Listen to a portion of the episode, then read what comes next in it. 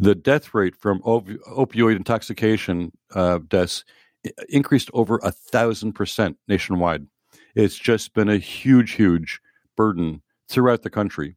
Um, that plus the violence, uh, often drug related violence, uh, you know, that's another heavy burden in an office like the OCME because each one of those cases is much more time consuming, much more complex, and uh, takes up so much more time.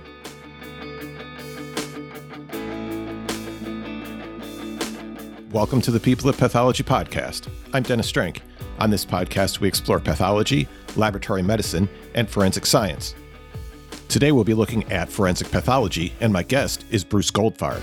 Now, you might remember Bruce from episode 8 of this podcast, where we talked about his first book, 18 Tiny Deaths The Untold Story of Frances Glessner Lee and the Invention of Modern Forensics. Today, we're talking about Bruce's new book, OCME Life in America's Top Forensic Medical Center. The book raises some interesting issues that apply not only to the OCME in Baltimore, but to forensic pathology as a whole. All right, here's Bruce Goldfarb.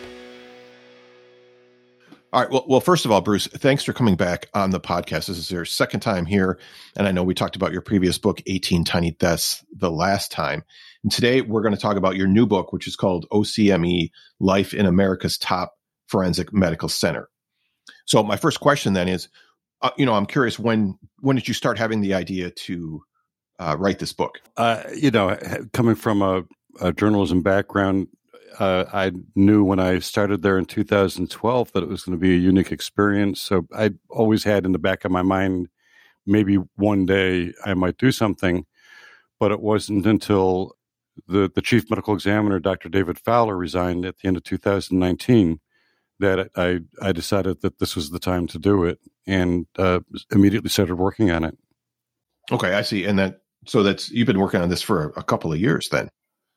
It was about uh, two years of work. It was I started literally on at the beginning of 2020 and through 2020 and 2021, and I I finished it on I believe it was January 1st, 2022. Oh wow! Okay, okay. Now, the book is partly autobiographical, and you tell the story about how you started out as an EMT. So, can you kind of give a little bit of that story, like how you got started in that field? Well, uh, how I started out as an EMT. Um, uh, at the time, at yeah. the time that I got involved, uh, it was the uh, late 1970s, and the whole uh, idea of emergency medical services at the time was brand new and there was a lot of activity in the area, federal funding to develop these uh, uh, these programs and training, and it was something new and exciting. And um, you know, I I grew up watching emergency uh, on television with uh, Gage and DeSoto, and so um, yeah, yeah, and, and, it was great. I I enjoyed it, but love that show. yeah.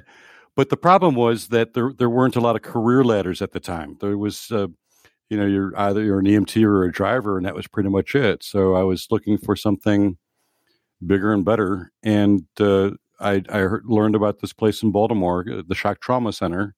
They have a statewide trauma network here, and they started a program, an undergraduate degree program at University of Maryland. So I, I went and uh, I came up here to get my uh, fa- finish my baccalaureate.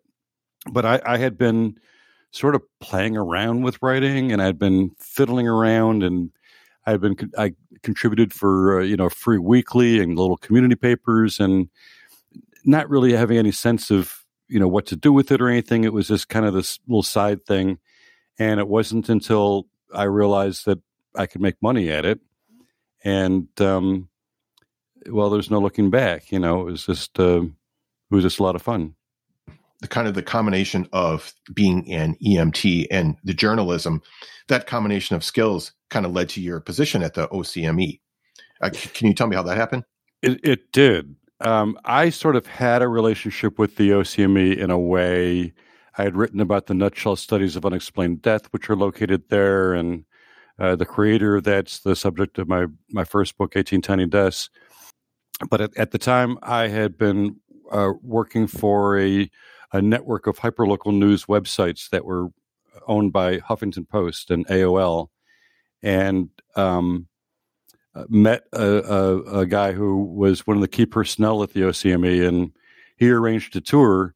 and it and it turns out that the the, the chief medical examiner really likes EMTs.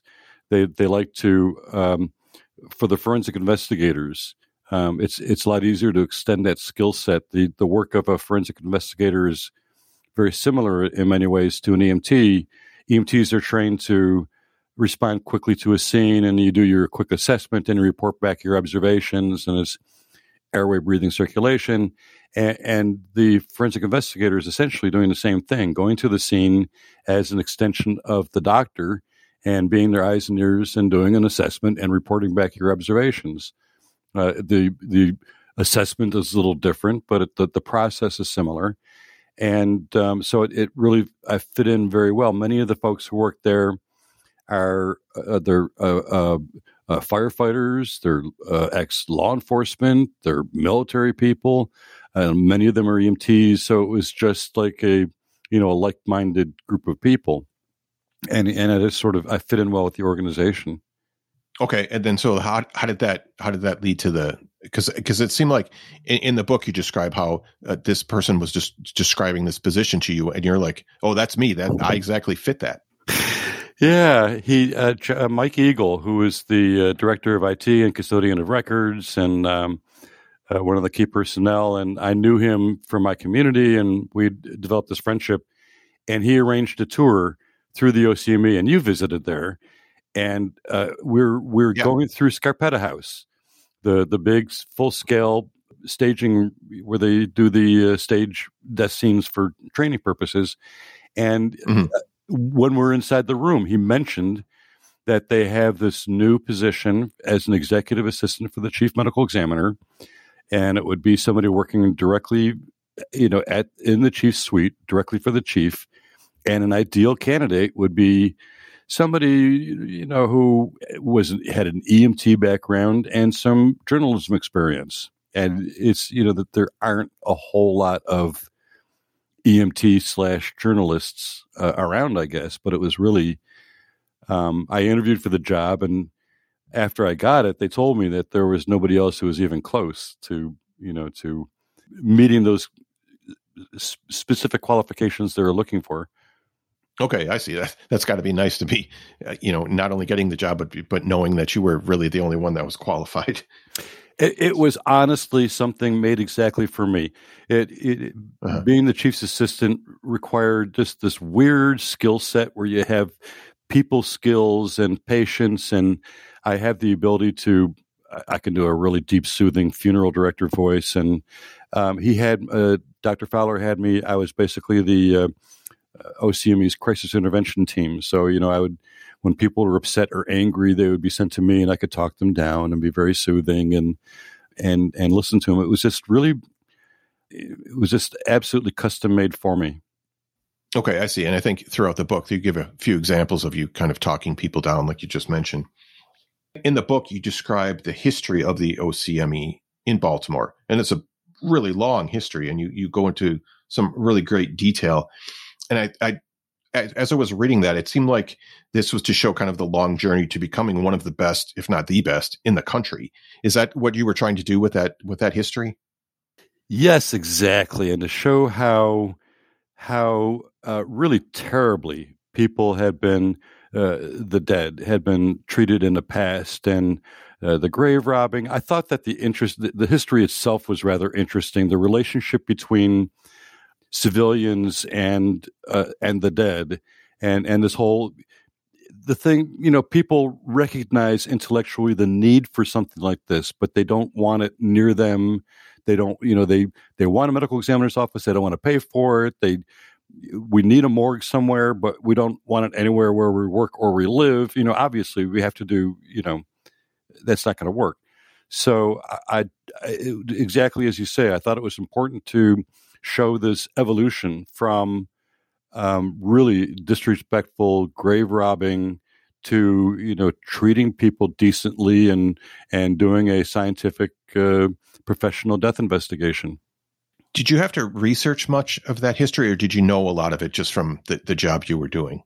Actually, in, interestingly, um, the it was I guess around 2014 or 2015 the uh, we were contacted by uh, Thomas Noguchi, who is the coroner of the Stars, the former medical examiner in, in Los Angeles, and uh, he's still alive and still active and still doing things.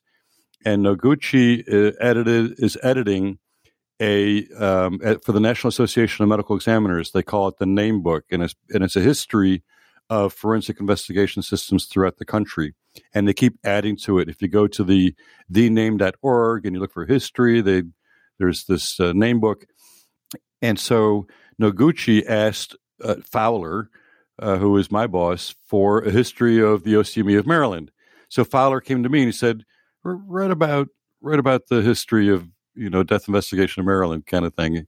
And it, okay, and and to his credit, he let me really go off deep into this. And I spent time going through the archives and um, all sorts of uh, uh, really old source material, tracing death investigation to the very first autopsy in the colony of Maryland and the first coroner's inquest back to 1637 and up right up to the present day. But I thought, in particular, what interested me was this effort to uh, construct a dead house, just to have a place where uh, uh, where the dead could be kept long enough that they could be identified, so they wouldn't be buried.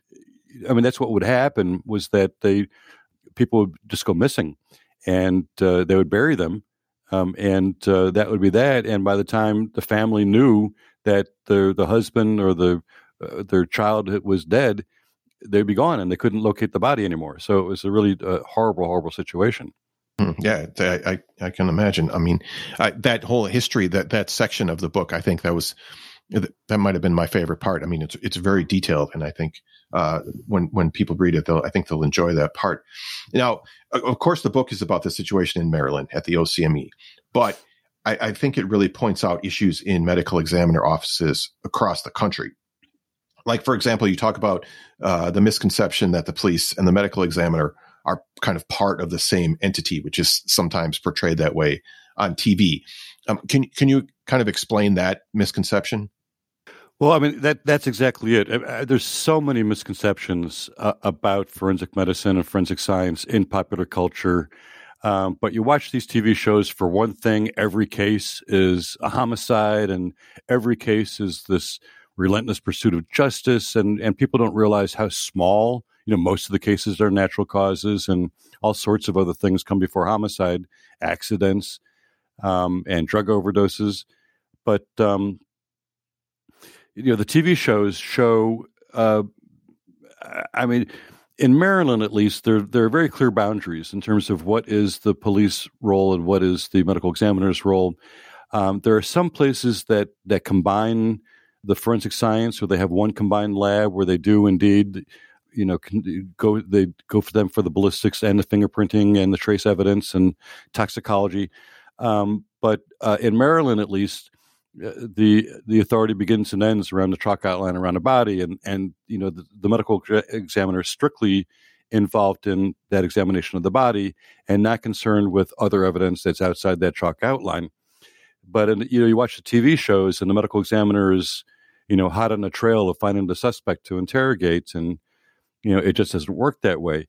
And it's particularly a sensitive issue eh, because these um, uh, the these high profile cases, these these uh, tragic cases of people dying in the custody of police, and so you know naturally it casts some doubt about the process and the independence of the medical examination and the forensic autopsy. And um, at least you know in Maryland, I can't speak to throughout the country, but in Maryland, the medical examiner is autonomous and independent. And, uh, you know, certainly people don't realize the, the disagreements that go on. The, very often, the medical examiner and the police don't agree about uh, whether a case was a, a suicide or a homicide, and and very they often the police and prosecutors don't agree. They don't they butt heads, uh, but they they never portray that stuff in the TV shows because it's it's sort of drags down the story. So I thought it was important to, you know, to to explain how the agency operates and explain the relationships between the various I hate the word stakeholders, but I you know I wanted to show the public, the media. I, I didn't. I, I, should have gotten more into the the state's attorney's office, but the police is certainly a big uh, piece of it. Okay, yeah, and I think that that's important. That's a really good uh, point to make in the book because you're, you're right. I mean, people don't understand that. This is the People of Pathology podcast with our guest Bruce Goldfarb. We'll be right back. LabVine is an interactive online learning platform where laboratory professionals learn, develop, and discover by sharing knowledge and building on each other's experience. The platform provides global access to internationally accredited laboratory specific courses and other resources developed by lab specialists like us for the laboratory industry. LabVine is free to sign up, and you can use the link in the show notes to get started. Okay, whether you're working hard at the grossing bench, the autopsy table, behind a microscope, or any other area of the medical laboratory, there is one thing that we all need comfortable scrubs. The scrubs that I wear come from Dressamed. This is a company in California, and they've been making high quality scrubs since 1980. They have a variety of styles and colors to choose from. As a matter of fact, I just bought a set of the new soft stretch scrubs, and I gotta tell you, they are so comfortable. I might even be wearing them right now. You can check out Dressamed by following the link in the show notes. Oh, yeah. And while you're there, make sure you sign up for their loyalty program where every order will earn you points towards special offers and discounts. Now back to Bruce Goldfarb on the People of Pathology podcast. You know, another another issue that you bring up in the book is the staffing issue and the fact that there simply aren't enough forensic pathologists. And at the, at the OCME in Maryland, the number of autopsies performed by each pathologist was rapidly increasing, especially in, in recent years. And I know there are some regulations uh, that come into play with that. Can you can you kind of talk about that? Well, eh, what you're saying is true. Um, between 2012 and 2020, the number of uh, uh, of cases that were referred to the OCME increased by 80 percent, nearly doubled during that time period, and uh, the number wow. of autopsies. Yeah, it's a big increase and the number of autopsies increased by 60%, which is a, a, fairly substantial increase. While at the same time, the number of doctors who were available to do these autopsies decreased. So the workload per doctor just gets higher and higher. And um, it got to the point where at, at one day in, I believe it was 2020, there were 28 cases in for autopsy at the OCME, and because the doctors were unavailable because of, of court dates and people out sick, there were only two doctors and two autopsy techs, and those two teams did the entire 28 cases, and it's just an absolutely brutal workload, and and it's yeah. not limited to to Maryland. Right now, today, there's only what 400 450 forensic pathologists working in the country and um, uh, name mm-hmm. National Association of Medical Examiners, they estimate that we need a thousand to twelve hundred right now just to take care of present needs. So it's a very severe shortage nationwide. Yeah, and then uh, so you take that that staffing issue, and then on top of that, you've got a couple of public health concerns that I think you know hit hit ac- across the whole country, but it seems like in Maryland and in Baltimore it was a little bit heavier. The the first one being uh, the opioid epidemic. Now, from your yeah. perspective, at your position at the OCME, uh, like how did that affect the workload? Well, it it it increases the the examinations tremendously. I, I was really shocked. I did not appreciate until I uh, started working at the OCME how extensive drug use is in our society, and you know people were people who were in their you know, 50s, 60s, 70s uh, were dying from uh, fentanyl and other very powerful synthetic opioids. And, uh, you know, these were mm. people who I, guess were sort of um, maintained uh, addicts all, all, these years until they get a uh, some some product that's 20 50 times stronger than what they're expecting or they get a hot shot. And um, and one of the issues is that you know traditionally back in the day when somebody gets in their 50s or 60s and that age and they're found you know so-called dead in bed where there's no sign of a violence secured premises um, you can be pretty sure that's cardiovascular. It's probably a heart attack or a stroke. And in, in many cases, they would, depending on somebody's history, they would assign them out as cardiovascular. But you can't be so sure these days that there isn't an opioid that's involved in that. So they have to do, you know, more toxicology, examine more people, because you can't assume that something that looks straightforward is in fact straightforward. So um, the number of case, well, uh, nationwide, between 2000, uh, I'm sorry, 2013 and 2019, the death rate from op- opioid intoxication uh, deaths increased over a thousand percent nationwide.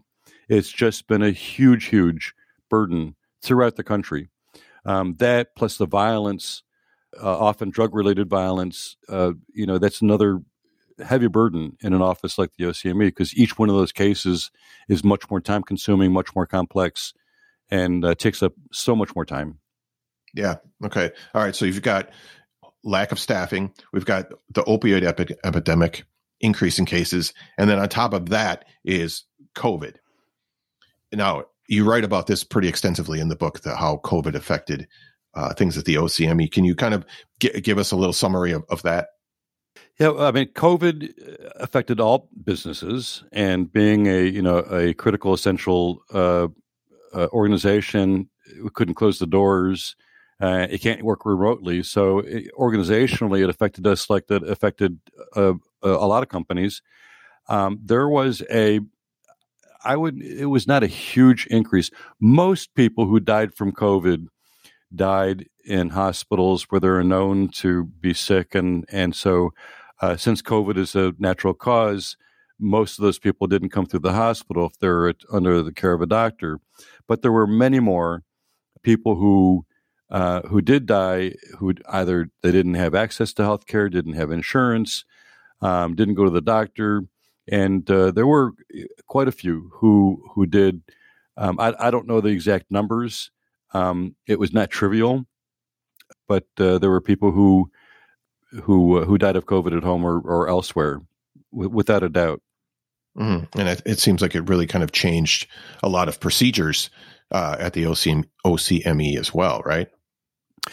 Yeah, I mean, you know, we we they did incorporate testing. Um, it changed um, how they how they handle bodies and and and those sorts of things. But you know, uh, a medical examiner's office, at least the OCME, I mean, I guess it's true of any medical examiner, they handle people with infectious diseases every day. There are people who come through with influenza, meningitis, um, hepatitis, um, any number of things, HIV.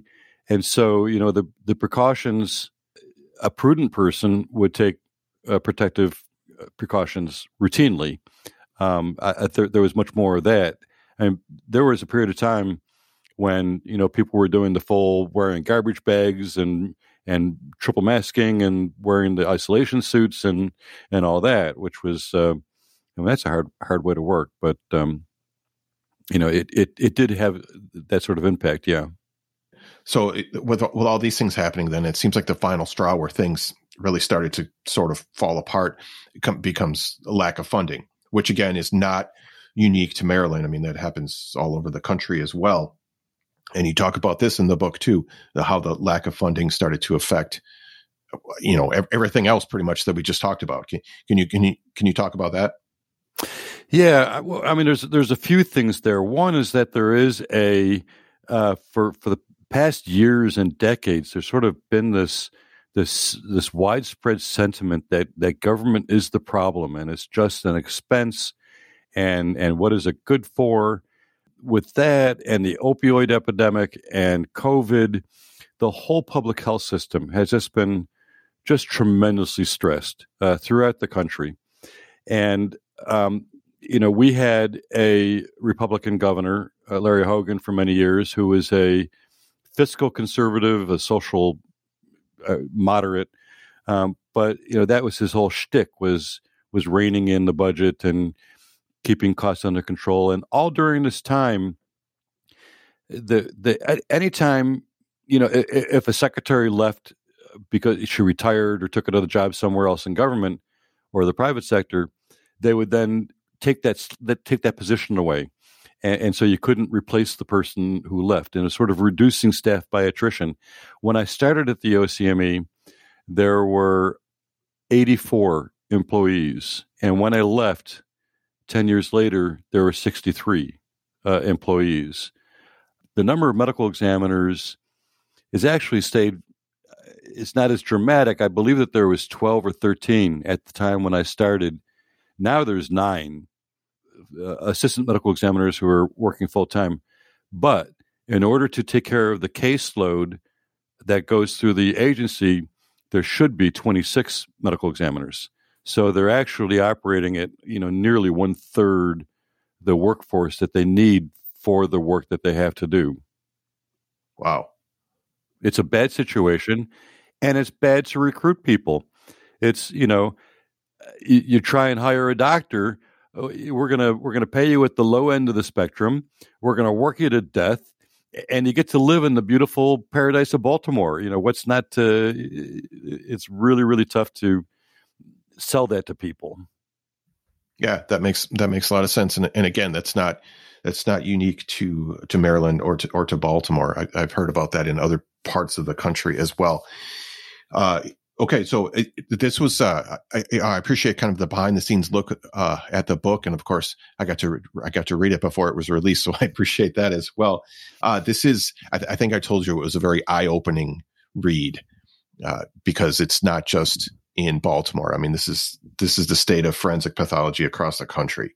There, there are. You could look at almost any major city: uh, Los Angeles, Chicago, Boston, New York, state by state. Mississippi, where there's there are backlogs of of people waiting for autopsy, and and there are delays in getting autopsy reports completed and and and uh, released, which you know it not only distresses people during their times of grief, the family and next of kin, but it puts everything on hold. And um, the life insurance doesn't get paid out, including burial benefits. Um, there are pensions hanging in the balance, investigations, criminal investigations, civil litigation, even things like child protective services, where there could be other people at risk based on the information that comes from this autopsy report and there are people who wait for months, uh, e- even years. Uh, in Mississippi, it's not uncommon. I've heard of people waiting five years for an autopsy report. So during those five years, there's no arrest in a homicide. There's no criminal investigation. Everything's on hold. You're waiting until uh, you get this uh, the official word, and so uh, it's a it's a really really terrible situation. Now, and having said that, you have to bear in mind that half of the country is still on the coroner system, and there are vast parts of the of the country, mostly in rural areas, suburban and rural areas, that have you know very limited access to forensic pathology. I was recently, not long ago, I was visiting a Midwest state that you would recognize if I named it, but uh, I was in this community where where where the closest forensic pathologist is is an eight hour drive away and there are no forensic investigators. They they rely on the police to take their um, their their scene photos and the and the photos of the body, which are evidence. And these police, of course, don't have the forensic death investigation experience. So, you know, it's um, you know, it's it's a it, it's a terrible situation. It's it's it's so um, you know, you have to really think really hard whether you're going to send a body off you know, and that expense to send it eight hours for a forensic autopsy. And so there's, you know, there are concerns, at least that I have. I'm not the only one about the quality of forensic death investigation throughout the country. Yeah, I can understand that. There are, uh, it seems like we're kind of coming to a, everything's kind of coming to a head and we, something is going to need to be done in the, uh, in the near future to, uh, to correct these problems. Yes, I agree. Yeah, yeah. Uh, Bruce, this was really interesting conversation. I appreciate you coming back on the podcast uh, talk about your new book, which I highly recommend, and of course, I'll include a link to it in the show notes. Bruce Goldfarb, thank you very much. Thank you very much, Dennis. It's great to talk with you again. If you're looking for another episode of the People of Pathology podcast to listen to after this one, Here's a trailer from my interview with forensic pathologist Dr. Walter Kemp. Well, I mean, I always tell the students, you know, that the thing about it is I said most of you, the vast majority of you, are not going to go into pathology. However, the vast majority of you are going to use pathology. And, you know, it's one of those things where I think you could argue the same thing for radiology that most physicians use it, but they don't ever are not really that well exposed to the actual field themselves. So I've seen on Twitter, you know, I think people talk about the, the need for phys- you know, for medical students to do, you know, a little bit of pathology during their training. I would mm-hmm. agree with that, but at the same time, there's so much that's crammed into those third and fourth years. To take even two weeks of it is a lot of time. And you could argue a lot of fields like ER, a lot of things, a lot of physicians in their training and in their job are going to be exposed to some area of that field and could use it. You know, but I, I think like uh, UND had uh, where the students could have like a, a, day or two where they explored another specialty. And I think that was a great opportunity because even a day or two, if they just followed a specimen through on surgery, so they understood what it meant when they got a frozen section, that wouldn't take that long. I think they'd get a g- much better appreciation for what they were doing. And I think you could easily incorporate changes like that into a field. You can hear the rest of my conversation with Dr. Walter Kemp in episode 88. All right. Well, great big thanks to Bruce Goldfarb for coming back on the podcast. And of course, I'll have links to both of his books in the show notes for this episode. And the new book, once again, is called OCME Life in America's Top Forensic Medical Center. It's an interesting read. Now, obviously, I'm not a forensic pathologist. I don't work in forensics at all, but the book was interesting to get kind of an inside look. And I think, like I said during the interview, the history part is is really interesting. It's worth the read just for that. Don't forget, you can follow this show on Twitter and Instagram. I'm at People of Path, or just connect with me on LinkedIn. Thank you for continuing to share the show with others, and together, let's inspire the next generation of pathologists and laboratory professionals. This show is a member of Health Podcast Network, which connects listeners with conversations and stories about health, care, and well being. You can find a link in the show notes to Health Podcast Network, and while you're there, you can check out some of their other interesting podcasts. Thanks for listening. I'm Dennis Strange, and I will talk to you next time on the People of Pathology podcast.